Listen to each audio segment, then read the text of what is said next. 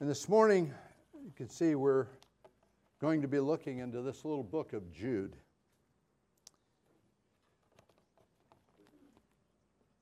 And we'll just start in verse 1 here to get just a little background. It says, Jude, a servant of Jesus Christ and brother of James. So we see it's pretty simple that Jude was the writer of this little book. And he was a servant, he was not an apostle. And he was the half brother of Jesus Christ and a brother of James. And he writes to those who are called, beloved in God the Father, and kept for Jesus Christ. So we see that he's writing to the believers. And it seems like that most folks that I've read after commentaries, it seemed like they said it was possible to the Jews that he was writing to here in this little book uh, in light of the illustrations that were given. And in verse 3, he says, Beloved, although I was very eager to write to you about our common salvation. Then he goes on and he says, I found it necessary. Here we see that Jude had intended, his desire was to write about the salvation that all believers enjoyed, but he was compelled instead to write a call to battle for the truth in the light of the apostate teachers, as we saw here, as Phil read this morning.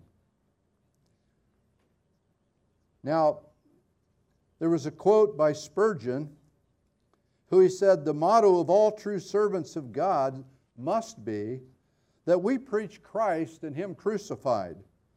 A sermon without Christ in it is like a loaf of bread without flour in it. And how true that is. I would much rather get up here and preach about Christ and Him crucified, but you know, it's still, here he says, I found it necessary to write to you appealing for you to contend for the faith that was once delivered unto the saints. The reason, because the doctrine here that he was writing against was apostasy.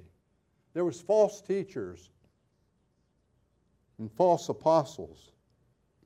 1 John 2 22 and 23 says, Who is the liar? But he who denies that Jesus is the Christ. This is the Antichrist, he who denies the Father and the Son. And we see that through the writings picked up in verse, uh, actually in verse 4.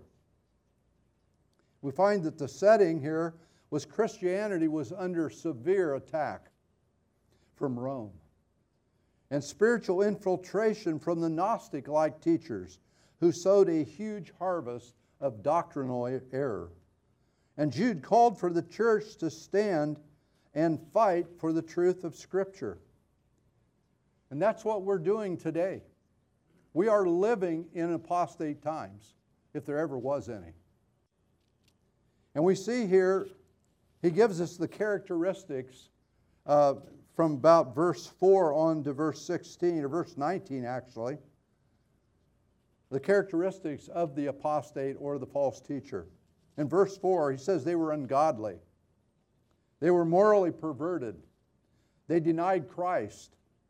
In verse 8, they defiled the flesh, they were rebellious, and they revile holy angels.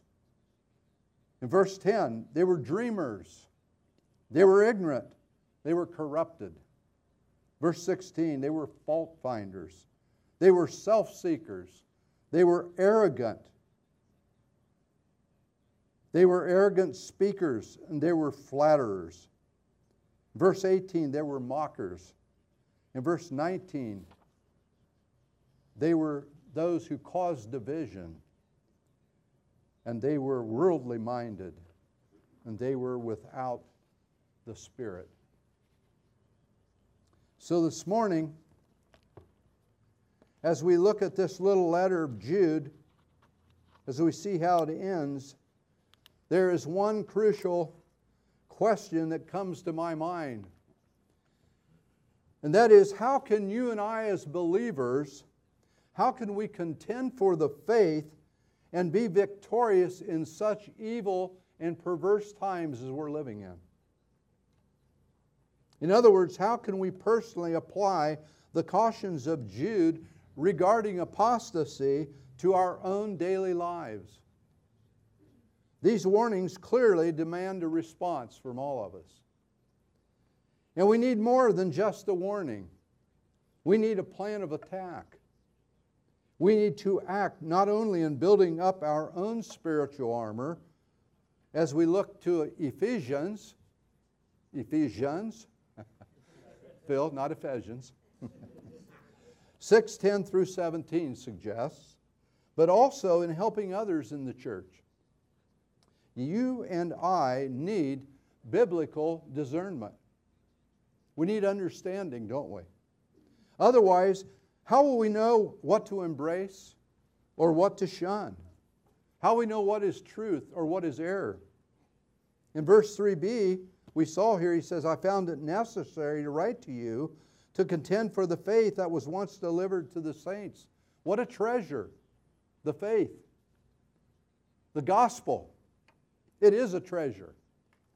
And tragically, there are many in the contemporary church today who lack spiritual discernment and understanding. They are much better at staying in tune with our culture than at understanding Bible doctrine and teaching. Many today have shifted their focus from the clear teaching of Scripture to the felt needs of sinners. Just make our church service comfortable. No speaking out against sin. Don't talk about repentance. Don't talk about those who are dead in trespasses and sins. But just preach to fill the pews. Do whatever it takes to bring them in. Do not challenge the people to compare their own lives with the Word of God, to examine their hearts those people become weak and biblically naive and ignorant. That is why our American church people are filled with worldliness and are totally defenseless against all types of error. Does that not sound like our American church today? Sad to say it is. In our text this morning, Jude instructs us how to properly contend for the faith and prosper in our spiritual lives, even in the midst of a fallen world and growing evil in apostate times. We find in the text three truths that, if applied and obeyed, will grant all believers discernment.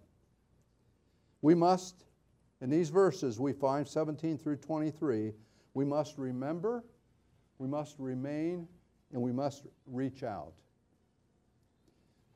Before we continue, let's go to the Lord in prayer. Sorry, Beck, er, Rachel, the three R's. anyway, let's go to the Lord in prayer. Heavenly Father, we humbly come before you, Lord. We recognize that without you, we are nothing.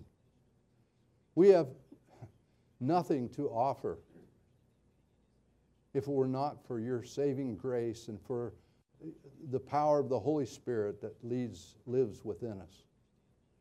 Father, this morning we ask that you might guide our tongue, guard our tongue. We pray, Lord, that you would give us clarity of speech, give us understanding, give us wisdom, and guide us especially by the power of your Holy Spirit. Father, I pray that you would increase, that I might decrease. Because, Lord, if there's anything that I speak this morning, it will be worthless. It's only what you speak through your word that will encourage anyone or edify anyone. So we just ask that you will speak through me this morning. And I pray, Lord, that all the the power, all the glory, all the honor will be yours, and you'll be glorified through our words this morning as you speak to us from your word. In Jesus' name, amen. We're reminded in verses 5 through 7 and also 11 through 13 that these false teachers pose a constant threat. I know as, as, as Phil was reading verse 12 there, really gives the characteristics of these buzzards. Uh, these are hidden reefs at your love feasts. They, as they feast with you without fear, shepherds feeding themselves, waterless clouds swept along by winds, fruitless trees in late autumn, twice dead, uprooted, wild waves of the sea, casting up the foam of their own shame, wandering stars for whom the gloom of utter darkness has been reserved forever. I'd hate to be in their shoes. They were present in the Old Testament times as well. We're going to read a few chapter, a few verses from uh, various books in the Old Testament. Isaiah 28 7. These also reel with wine and stagger with strong drink. The priest and the prophet reel with strong drink. Jeremiah 23 14. Therefore, but in the prophets of Jerusalem I have seen a horrible thing. They commit adultery and walk in lies. They strengthen the hands of evildoers, so that no one turns from this evil. All of them have become like Sodom and Gomorrah. Ezekiel 13 4, your prophets have been like jackals among ruins, O Israel. Micah 3:11a, its heads give a judgment for a bribe. Its priests teach for a price. Its prophets practice divination for money. Zephaniah 3 4, her prophets are fickle, they're treacherous men. Her priests profane what is holy. They do violence to the law. What do we see there? That's a common thread. It's the leaders. The leaders have fallen into condemnation and to evil. And in the New Testament, times as well, we see that they were also in the early church in 1 John 2 uh, 18 through 22. Who is the liar but he who denies the Father and the Son? This is the Antichrist. 2 John 1 7. For many deceivers have gone out into the world, but those who do not confess the coming of Jesus Christ in the flesh. Such a one is the deceiver and the Antichrist.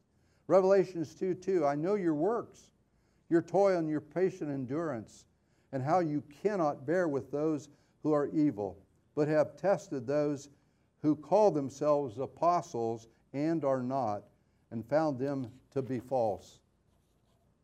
So we see that they are were active in the Old Testament and in the New Testament, and they are active in every church today, as we stated in our introduction. Jude exhorted the believers here. He says, But you must remember, beloved. But you must remember, beloved. It's interesting, he throws that little word but, the conjunction here, that is changing his thought process where he talks about the grumblers, the malcontents, following their own sinful desires, loudmouth boasters, and so on. And then he says, But you must remember, beloved. He's speaking to those of us, he is telling us to remember the truths that were pre- predicted of the past of who? Of the apostles of our Lord Jesus Christ, he says. Even Jesus himself warns in the New Testament against false teachers. In Matthew 7:15, as we uh, read a little bit earlier here, but he says, he says, Beware of false prophets, who also come to you in sheep's clothing, but inwardly are ravenous wolves. Peter warned in 2 Peter 2:1, but false prophets also arose among the people, just as there will be false teachers among you who will secretly bring in destructive heresies, even denying the master who brought them, bringing upon themselves swift destruction. And John also wrote in 1 John 4 1, Beloved, do not believe every spirit, but test the spirits to see whether they are from God, for many false prophets have gone out into the world. And we are supposed to test the spirits today. And how do we do it? We do it only by the Word of God. And many scriptures warn us in the New Testament continually what Christ and the apostles were saying that false teachers or the apostates would come and infiltrate the church. But Jude quoted Peter 3 3. He says, In the last times there will be scoffers, following their own ungodly passions. He says in verse 6 18 here, They said to you, In the last time there will be scoffers, following their own ungodly passions. And these scoffers are those who scoff at the very law of God. Also, of this, at the second coming of our Lord and Savior Jesus Christ. 2 Timothy 3:1 says, But understand this, that in the last days there will come times of difficulty. And that's where we're living today. And 2 Peter 3.4 says, They will say, Where is the promise of his coming?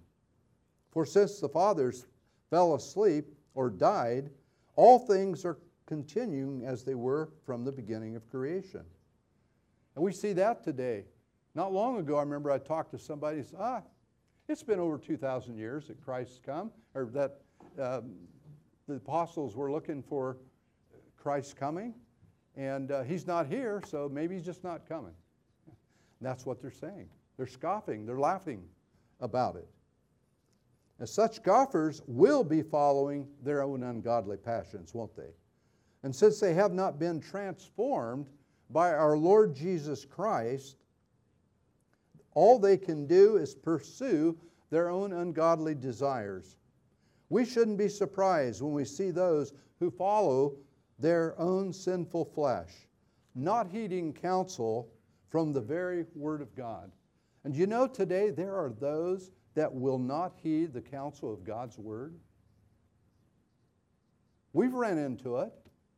We've tried to talk to people who, and, and tried to, to show them the Word of God. They don't want to, they don't want to heed it. Why? There's no fear of the Lord anymore. In verse 19, he says, It is those who do what? They cause divisions. These are the first thing we should remember. They cause divisions. What characterized the lives of these false teachers? They portrayed themselves like a Pharisee, like the Pharisees did. They were arrogant. They acted so pious. They looked so good on the outside, but inside they were like dead men's bones. They were like whited sepulchres. Inside they stunk. Luke 6:15 it says they were condescending. Matthew 7, 5 through 8 tells us that they had no understanding of the truth of the Word of God. All they knew is the law. They held it to every jot and tittle, but they didn't understand the grace of God. Instead of putting others ahead of themselves, what did they do? Which is the true test of humility and unity. They exalted themselves above others. That's what they did. But Second Timothy, or Philippians 2 3 and 4 says, Do nothing from selfish ambition or conceit, but in humility count others more significant than yourselves. Let each of you look not only to his own interests, but also to the interests of others. And I have to take just, just a few seconds here and say, I, I really appreciate you folks here at RHC. You do well there in looking to the needs of others rather than looking only to the needs of yourselves. And I want to commend you. Praise God.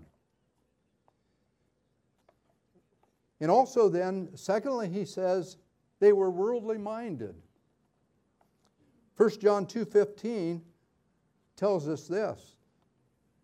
Do not love the world or the things that are in the world. If anyone loves the world, the love of the Father is not in him. For all that is in the world, the desires of the flesh, the desires of the eyes, and the sinful pride of life is not of the Father, but is from the world. That's worldliness. More, more accurately stated, it's sensual persons, basically. These false teachers lacked the internal qualities and the ability to reason and a true knowledge of our sovereign God. They had no understanding of God. They said they knew God, they knew all about God, but they did not know God. They did not know His Son, the Lord Jesus Christ, in a relationship. Their lives did not show the transformation of Jesus Christ, which is the true test of every Christian. They were physically alive, but they were spiritually dead because they had never been born again of God's Holy Spirit. Romans 12:1 tells us this. It says, "I appeal to you, therefore, or I beseech you in the King James. I love that little word, beseech you. It just sounds like I beg of you. Brothers, by the mercies of God, to present your bodies a living sacrifice, holy and acceptable to God, which is your spiritual worship. Do not be conformed to this world, but be transformed by the renewing of your minds, that you may discern what is the will of God, what is good and acceptable and perfect. They were never regenerated or transformed. Paul told Titus, he said, they profess to know God, but by their deeds they deny him, being detestable, disobedient, and worthless for any good deed. 1 Titus 1:16. So we, we see here the things that we are to remember. That we are to remember that there were scoffers after their own ungodly passions. They caused divisions. They're worldly people, and they were devoid of the Spirit. And now we're looking at those that will remain. Verse 20 and 21. He says, But you, beloved, building yourselves up in your most holy faith. There's that word faith again. That treasure, the gospel. Speaking of to those of us who are believers in Christ, building yourselves up in your most holy faith, we must stay in God's word each and every day of our lives. So we do not allow ourselves to be led astray and remain on the narrow path that leads to sanctification, that leads to holiness. We don't want to walk on the broad way, but the narrow way that leads to eternal life. We must be strong in Bible doctrine so we recognize error and are able to battle for the truth of God's Word.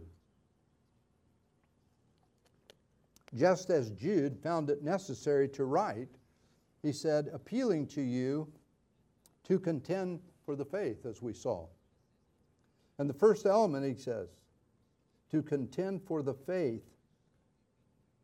that was once delivered unto the saints.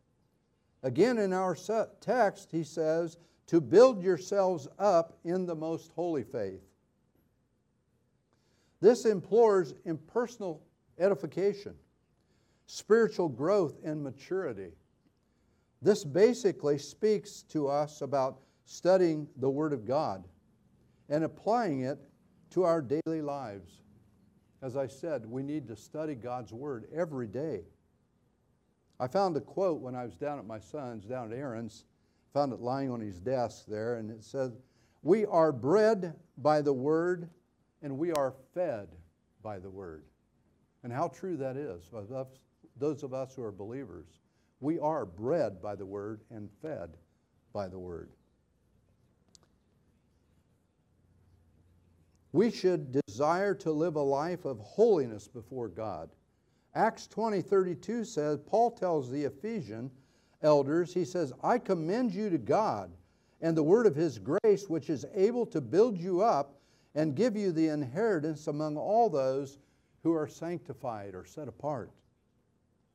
That is my desire for each and every one of you here at RHC would be that the word of Christ will dwell in your hearts richly as Colossians 3 16a tells us that the word of Christ dwells richly in your hearts. That's what we desire to see. Peter also wrote in 1 Peter 2 2 that believers should desire the word for spiritual growth. How? Just as babies desire the spiritual milk for their daily food, the mother's milk for their daily food. We should desire the spiritual milk, which is the Word of God. Babies depend on their mother's milk every day. And I, I, it's been a long time since I had these little babies, but, uh, well, I didn't have, but Ann did. And anyway, the, it seems like, I don't, I forget how often they, they would eat, but it seemed like quite often. It seemed like they were eating all the time. And uh, anyway, that's the way we're to be doing. We're to be spending time in this book continually every day. If we don't, what happens? We're like that little child. If they don't eat, they become now malnourished, they become sickly, and eventually they will die. Same thing with us spiritually. If we don't read the Word daily, I know that's the way I found it, I become sick. And eventually I'll die. I die on the vine. And I end up just like I found a little quote again in my son's study. it says that dusty Bibles will always lead to dirty lives. Or we can reverse that. Dirty lives will always lead to dusty Bibles. How true that is. Spend time in the book, and your lives will be most led in holiness. Spend time out of the book, and you'll live in worldliness.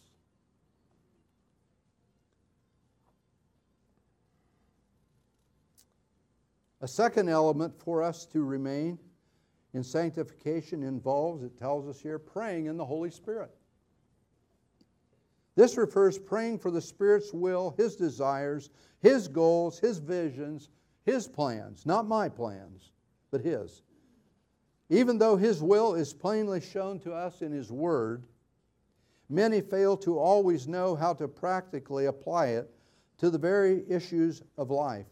Many times the Holy Spirit intercedes for us before God the Father with genuine fervor. We've all had that experience, I'm sure. Romans 8 26 and 27. Likewise, the Spirit helps us in our weakness, for we do not always know what to pray for as we ought. But the Spirit intercedes for us with groaning too deep for words. And He who searches the hearts knows what the mind of the Spirit is because the Spirit intercedes for the saints according to the will of God.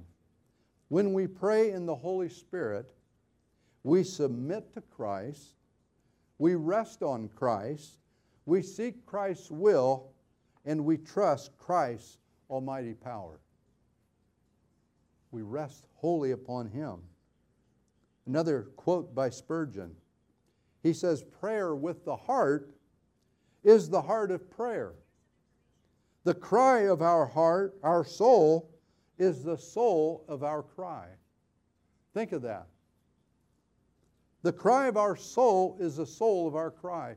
There's been times in my life where I didn't hardly know, I turned to the Lord, but I didn't know what to say. I'd get down on my knees and nothing would come out. God would intercede for me in words deeper than I could even imagine. Praise the Lord that we have Christ to intercede for us in those times. 1 John 5 14 and 15 says, And this is the confidence that we have toward him, that if we ask anything according to his will, he hears us. And if we know that he hears us, in whatever we ask, we know that we have the requests that we have asked of him. But let's remember one thing this is in accordance with his will, his wisdom, his power, and his truth, not our will. I can't ask anything. I can't say, Lord, I want a new Lamborghini in my driveway. I don't think that's going to happen. No, it won't happen. No. It wouldn't be good for me. I'd probably get in an accident.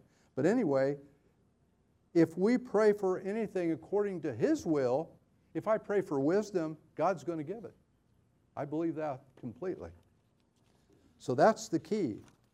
Pray in the Holy Spirit. Now, thirdly, in verse 21, what does he say? Keep yourselves in the love of God. Keep yourselves in the love of God. Third, as we pursue sanctification, we must keep ourselves in the love of God. This means we are to stay in the sphere of God's love and blessing.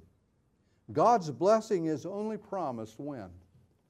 when we are living in obedient to God's absolute and inerrant Word of God.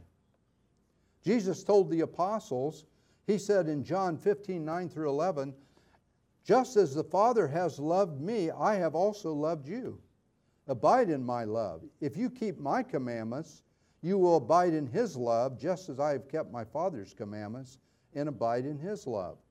On the other hand, if we become disobedient to His Word, we move from a position of blessing to a position of what? Chastisement and dis- discipline.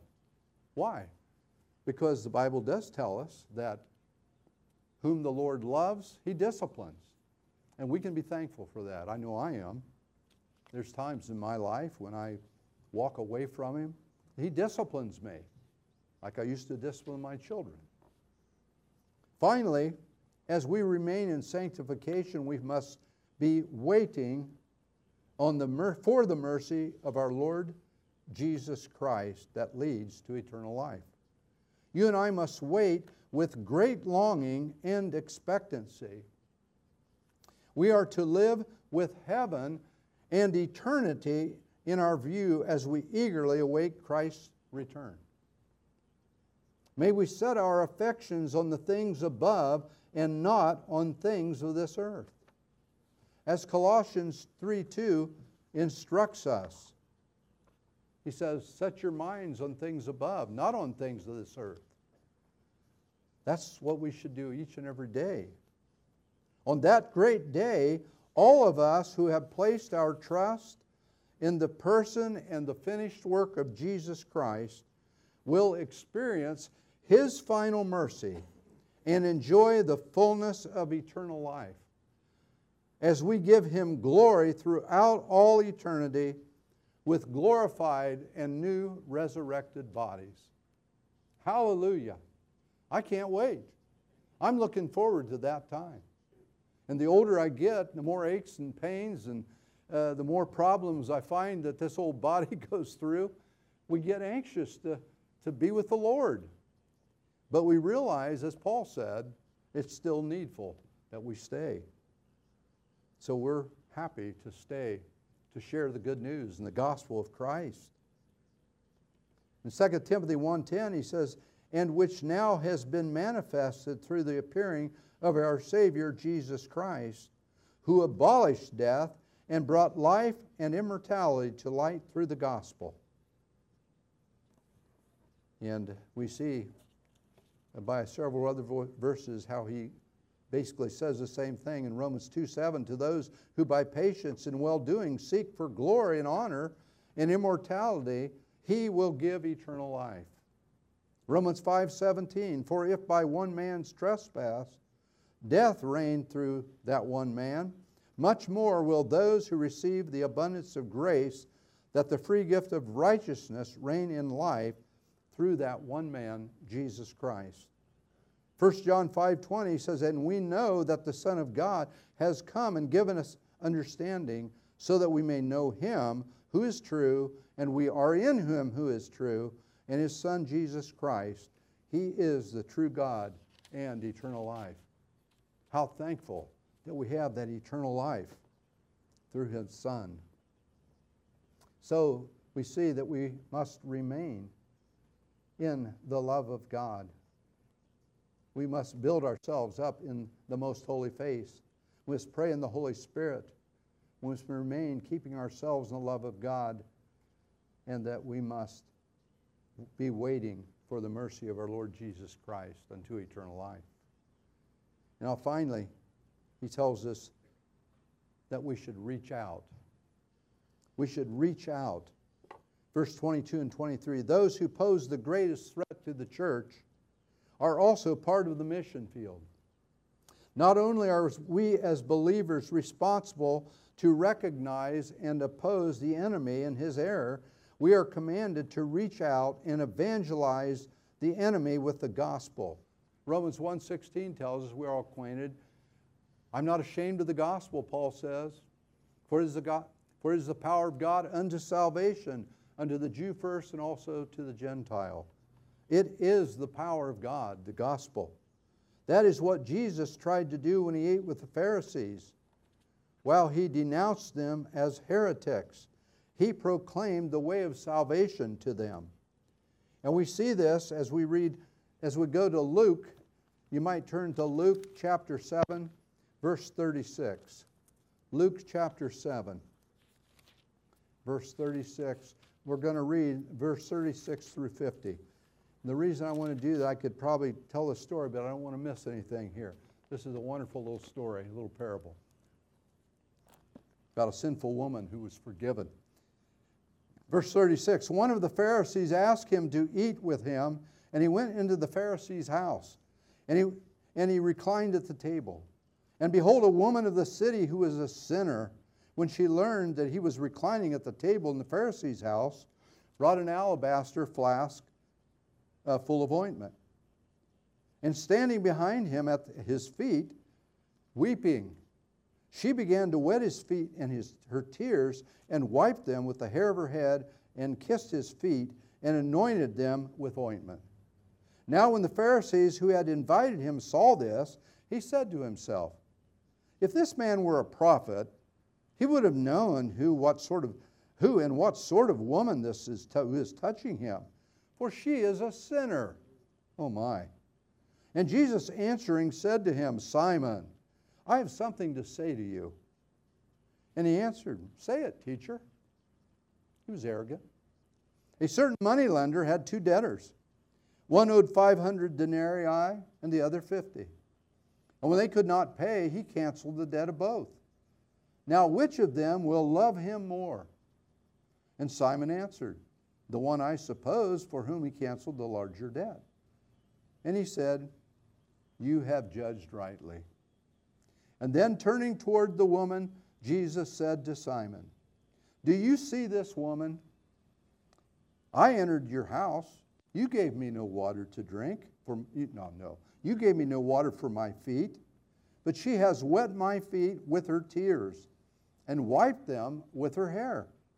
You gave me no kiss, but from the time I came in, she has not ceased to kiss my feet. You did not anoint my head with oil, but she has anointed my feet with ointment. Therefore, I tell you, her sins, which are many, are forgiven.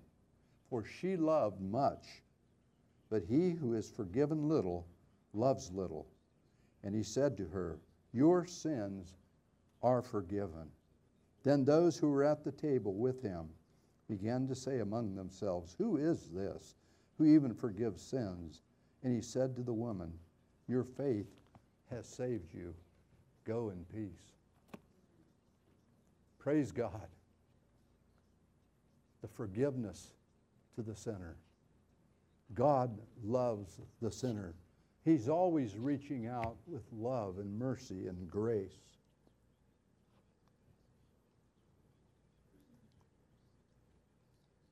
Nicodemus, for example, was a Pharisee who honestly sought the truth. In, first, in John 3, verse 121, he says, His sincere investigation into Christ's teaching was met with kindness and compassion from Christ. Christ could have, you know, he was, uh, Christ could have really told him, just go away. But no, he had compassion upon him and he stayed with him. In these two verses, 22 and 23, Jude shows us three categories of unbelieving people who, for the church, are both, as I said, a menace and a mission field. They are the confused, the convinced, and the committed, and we'll see them in these two verses. First, we'll start with the confused. He makes it very plain who the confused are. He said, And have mercy on those who doubt. The heretical and deceptive statements made by false teachers along with the worldly lifestyles can easily confuse some within the church. It happened in the church of Corinth. In 2 Corinthians 11:3, he said, "But I am afraid that as the serpent deceived Eve by his cunning, your thoughts will be led astray from a sincere and to pure devotion to Christ." Also, the church at Galatia, Galatia 1 6 and 8, he says, I'm astonished. I always love this verse. He says, I'm astonished that you are so quick at deserting him who called you in the grace of Christ and are turning to another gospel. Amazes me. They so quickly turned. Not that there is another gospel, but there are some who trouble you and want to distort the gospel of Christ. But even if we or an angel from heaven should preach to you a gospel contrary to the one we preached to you, let him be accursed or anathema. It still happens in the church today. It's either antinomianism or it's legalism, either license or legalism. That's what we battle with, it seems like. Many are caught in the web of deception and they become confused, not sure what is true or what is false because they haven't applied themselves to this word. That's our problem in the church today. That's why so many of the churches are, uh, in my own ways, I'll just say, going south. James, here he says, uh, like wolves stalking sheep, false teachers prey on those who are weak and ensure and mired in a cloud of doubt. James 1 6 through 8 says, But let him ask in faith with no doubting. For the one who doubts is like a wave of the sea that is driven by the wind and tossed. Those who are strong in the faith must show mercy to those souls who are torn and shredded with doubt. Ephesians 4 14a says, So that we may no longer be children tossed to and fro by the waves and carried about by every wind of doctrine. You know, when I was down uh, in Carlsbad, my two grandsons took them down to the beach and they went boogie boarding. And while they were out there, you know how the waves take them in this way and that way, just toss you all around. That's what he's saying here. They're like the waves of the sea, just tossed. We are to exhort such folks with the truth in humility and patience, being diligent to share the gospel with them before they are completely caught up in heresy. That's our job. Now, 23a tells us to the convinced saving others by doing what? Snatching them out of the fire. In this outreach, the challenge becomes larger. It is not only the matter of showing mercy, it is the difficult task of rescuing those who are so convinced of false teaching. In this, we must be willing in humility and faith to be used by God to save others. We know that God, through His Son Jesus Christ, of course, is the only or the ultimate way of salvation. In John 14, 6, He says, I am the way, the truth, and the life. No man comes to the Father except through me, through Jesus. It's the only way. But God uses you and I to share Christ, to reach sinners who He has called unto Himself with his effectual calling. Acts 2:37 and 3:38 says, Now when they heard this, they were cut to the heart and said, said to Peter and the rest of the apostles, Brothers, what shall we do? And Peter said to them, Repent and be baptized, every one of you, in the name of Jesus Christ for the forgiveness of sins, and you will receive the gift of the Holy Spirit. See, repent and believe, and you'll be saved. That's what we preach. Snatching translates a strong image of seizing something or taking something or someone by force. And I had this illustration brought forcibly to my life this Thursday. I had been studying this passage for some time, and, and Thursday I, was been, I have been working for this man who I've known for probably 25 years that I've been uh, working for. And he called me out for a little job, and I, I was there. We just got finished um, on the job, and I've been sharing Christ with him actually in more of a uh, just a larger way for the past 25 years. But this time, he's getting older now. He's about 75 years old. And uh, he said uh, at the end of uh, of our little of our work. He said, Bruce, he said, I've been reading in the obituaries lately, and there's a lot of people that have been dying about my age and so on, and our age. And he said, you know, won't be long, might be us. I said, yeah, that's, that's exactly right, Jim. But I said, you know what, Jim, I'm looking forward to it actually. I said, uh, I got heaven. Uh, I know where I'm going. He said, Yeah, I don't. I said, You know, Jim, you can know today. And, and this, this verse here hit me like a ton of bricks.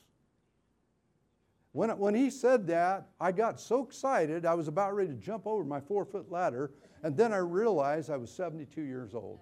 I better not try it. And so, it was amazing. God just opened the doors. And man, I just shared the gospel right at him. I looked him right in the eyes and I said, Jim, let me ask you something. If your house was on fire, do you think, what, would, what do you think I would do? Would I just sit there and say, hmm, just let her burn? It don't matter. It's just Jim's house. Maybe he's in there, but that's okay. Is that what I'd say? He said, No, I don't think so. I said, No, I wouldn't, Jim. I love you too much. And I said, That is why that I want to tell you your spiritual house is on fire. You don't know Jesus Christ, but you can. And I shared the gospel to him. I told him that Jesus Christ lived a perfect life. He died on the cross. He shed his blood, give his life for you. And by believing on a shared Romans 10 9 with him. I said, if you confess with your mouth and believe with your heart that Jesus Christ was raised from the dead, you will be saved today. You can do it right now. And it wasn't long he changed the subject. Man, I felt just like this snatching says. It translates a strong image of seizing something or taking something or someone by force. I felt like somehow I had to snatch a hold of him and pull him out of the fire. Why?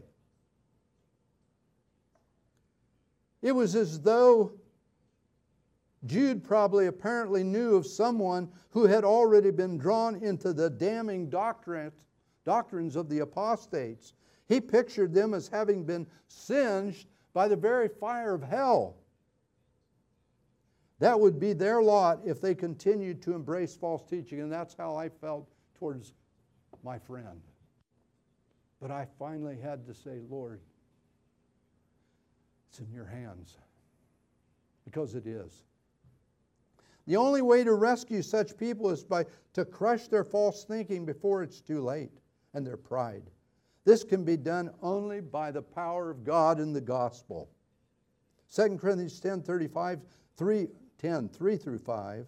For though we walk in the flesh, we are not waging war according to the flesh. For the weapons of our warfare are not of the flesh, but have divine power to destroy strongholds.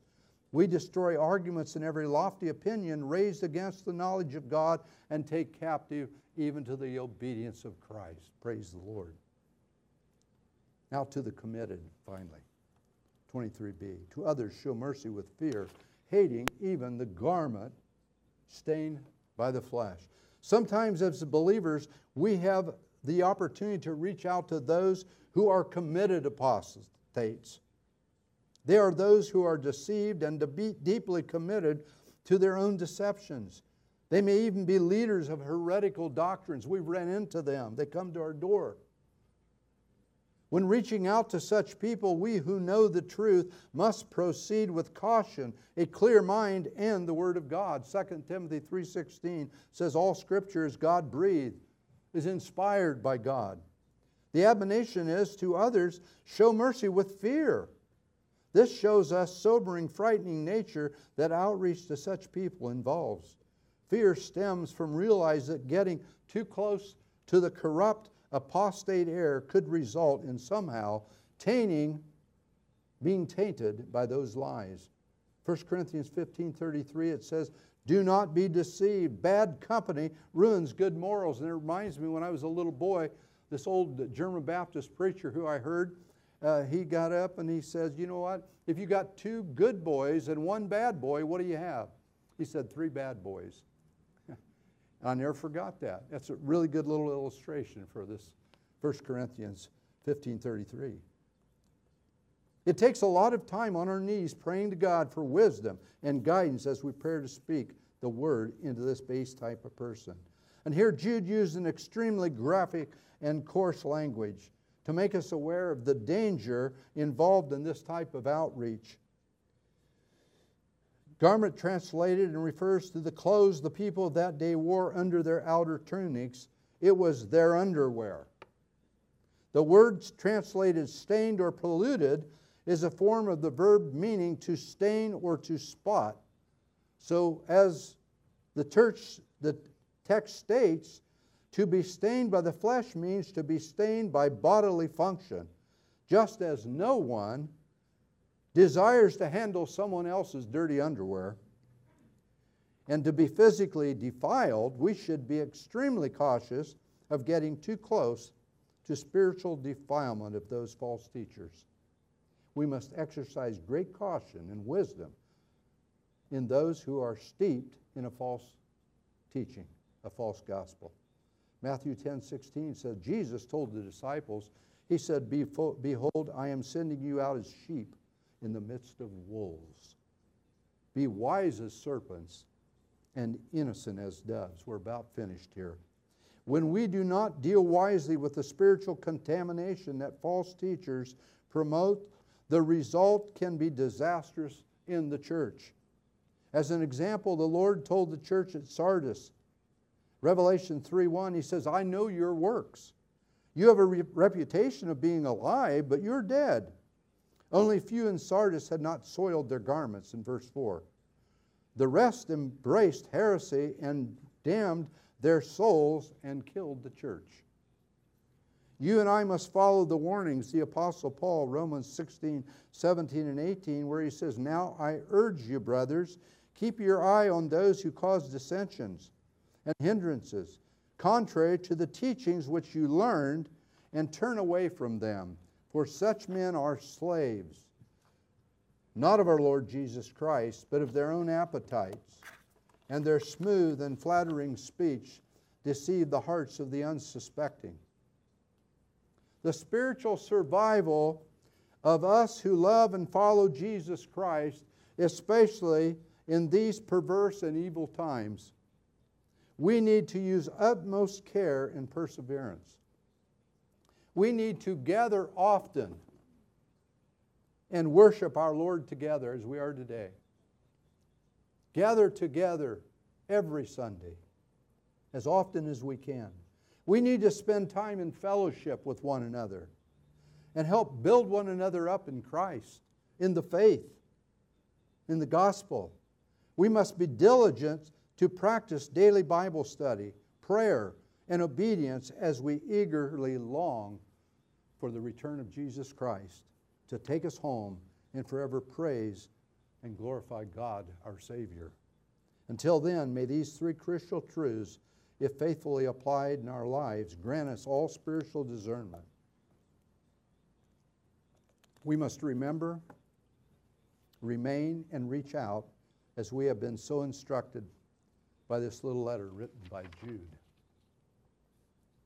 Now, if there is anyone here this morning who has never repented of your sins, turn to Jesus Christ and trust, trust in his finished work on the cross. God demonstrates his own love for us that while we were yet sinners, Christ died for us. You need to cry out to him for mercy, that he would save you and give you new life. I don't know if there's anyone here in that position, but if you are, the Word of God promises in 1 John 1 9 that if you confess your sins, He is faithful and just to forgive you sins and cleanse you from all unrighteousness. The prophet Isaiah writes in Isaiah 55 1 through 3 Ho, everyone who thirsts, come to the waters, and you who have no money, come buy and eat. Come buy wine and milk without money and without cost. Why do you spend money for what is not bread? and your wages for what does not satisfy. Listen carefully to me, and eat what is good, and delight yourselves in abundance. Incline your ear and come to me. Listen that you may live. Scripture promises that whoever believes in him will not be disappointed. That whoever will call on the name of the Lord Jesus will be saved. Spurgeon says the best way to preach Christ to sinners is to, pre- to preach sinners to Christ is to preach Christ to sinners. The best way to preach sinners to Christ is to preach Christ to sinners. Romans 10:9 says, "Because if you confess with your mouth that Jesus is Lord and believe in your heart that God raised him from the dead, you will be saved." If you are here this morning and have never confessed Jesus Christ, I plead with you, I beg with you to call on the name of the Lord Jesus Christ right now and be saved. Maybe you're here this morning and you are believers. Most of you are. Maybe all of you are, I trust. Have you been eating so much junk food that worldliness has ruined your appetite? for the Word of God? I trust not. If so, you need to pray for the Lord to give you a longing and a craving for the Word of God. I remember how many years ago it was that I went through a kind of a sparse time in my life. And, and I, I had to come down on my knees and just say, Lord, give me a longing for your Word. Give me a hunger for your Word, Father. And he did. He just gave me a desire like never before. And I praise him for it. And then go home. Open your Bible and read it and study it and do it today. Don't wait till tomorrow, but then open it tomorrow and the next day and the next day and the next day after that and the rest of your life. Start feeding on the pure bread of life, that you will be able to discern good from evil in these last days. Now, to him who is able to keep you from stumbling and to present you blameless before the presence of his glory with great joy, to the only God, our Savior through Jesus Christ our Lord, be glory, majesty, dominion, and authority before all time, and now and forevermore. Amen.